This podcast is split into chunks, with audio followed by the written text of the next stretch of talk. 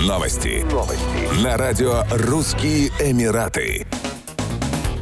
До восьмого марта две тысячи двадцать четвёртого года в кафе и ресторанах на территории Экспо-Сити действует специальное предложение для семей с детьми. При заказе взрослого блюда блюдо для ребенка до двенадцати лет бесплатно. В акции участвуют Алки Булан, Ассамблей Мезе Скиверс, Эко Пицца и Паста, Фоузи Кукис. В качестве дополнительного бонуса павильоны Экспо-Сити предоставляют бесплатный вход для детей до двенадцати лет. Экспо-Сити Дубай – это мини-город будущего, построенный на месте проведения первой всемирной выставки в регионе Ближнего Востока, Африки и Южной Азии «Экспо-двадцать двадцать Дубай». Официальное открытие состоялось первого октября две тысячи двадцать второго года. Инфраструктура нового города включает все главные объекты выставки, в том числе площадь Аль-Васл Плаза, смотровую площадку Garden in the Sky и водный комплекс Surreal. Павильоны Alif, мобильность и Терра, устойчивое развитие, работают как интерактивные образовательные центры, а павильон Opportunity, возможности, превратился в Дубайский музей «Экспо-двадцать двадцать», посвященный истории истории всемирных выставок.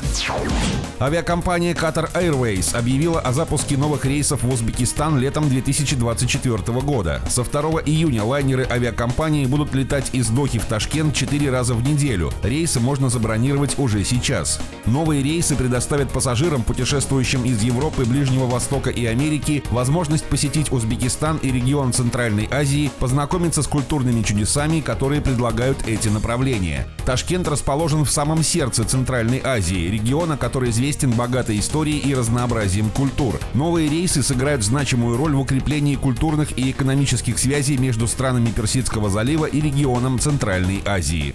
Еще больше новостей читайте на сайте Russian Emirates точка ком.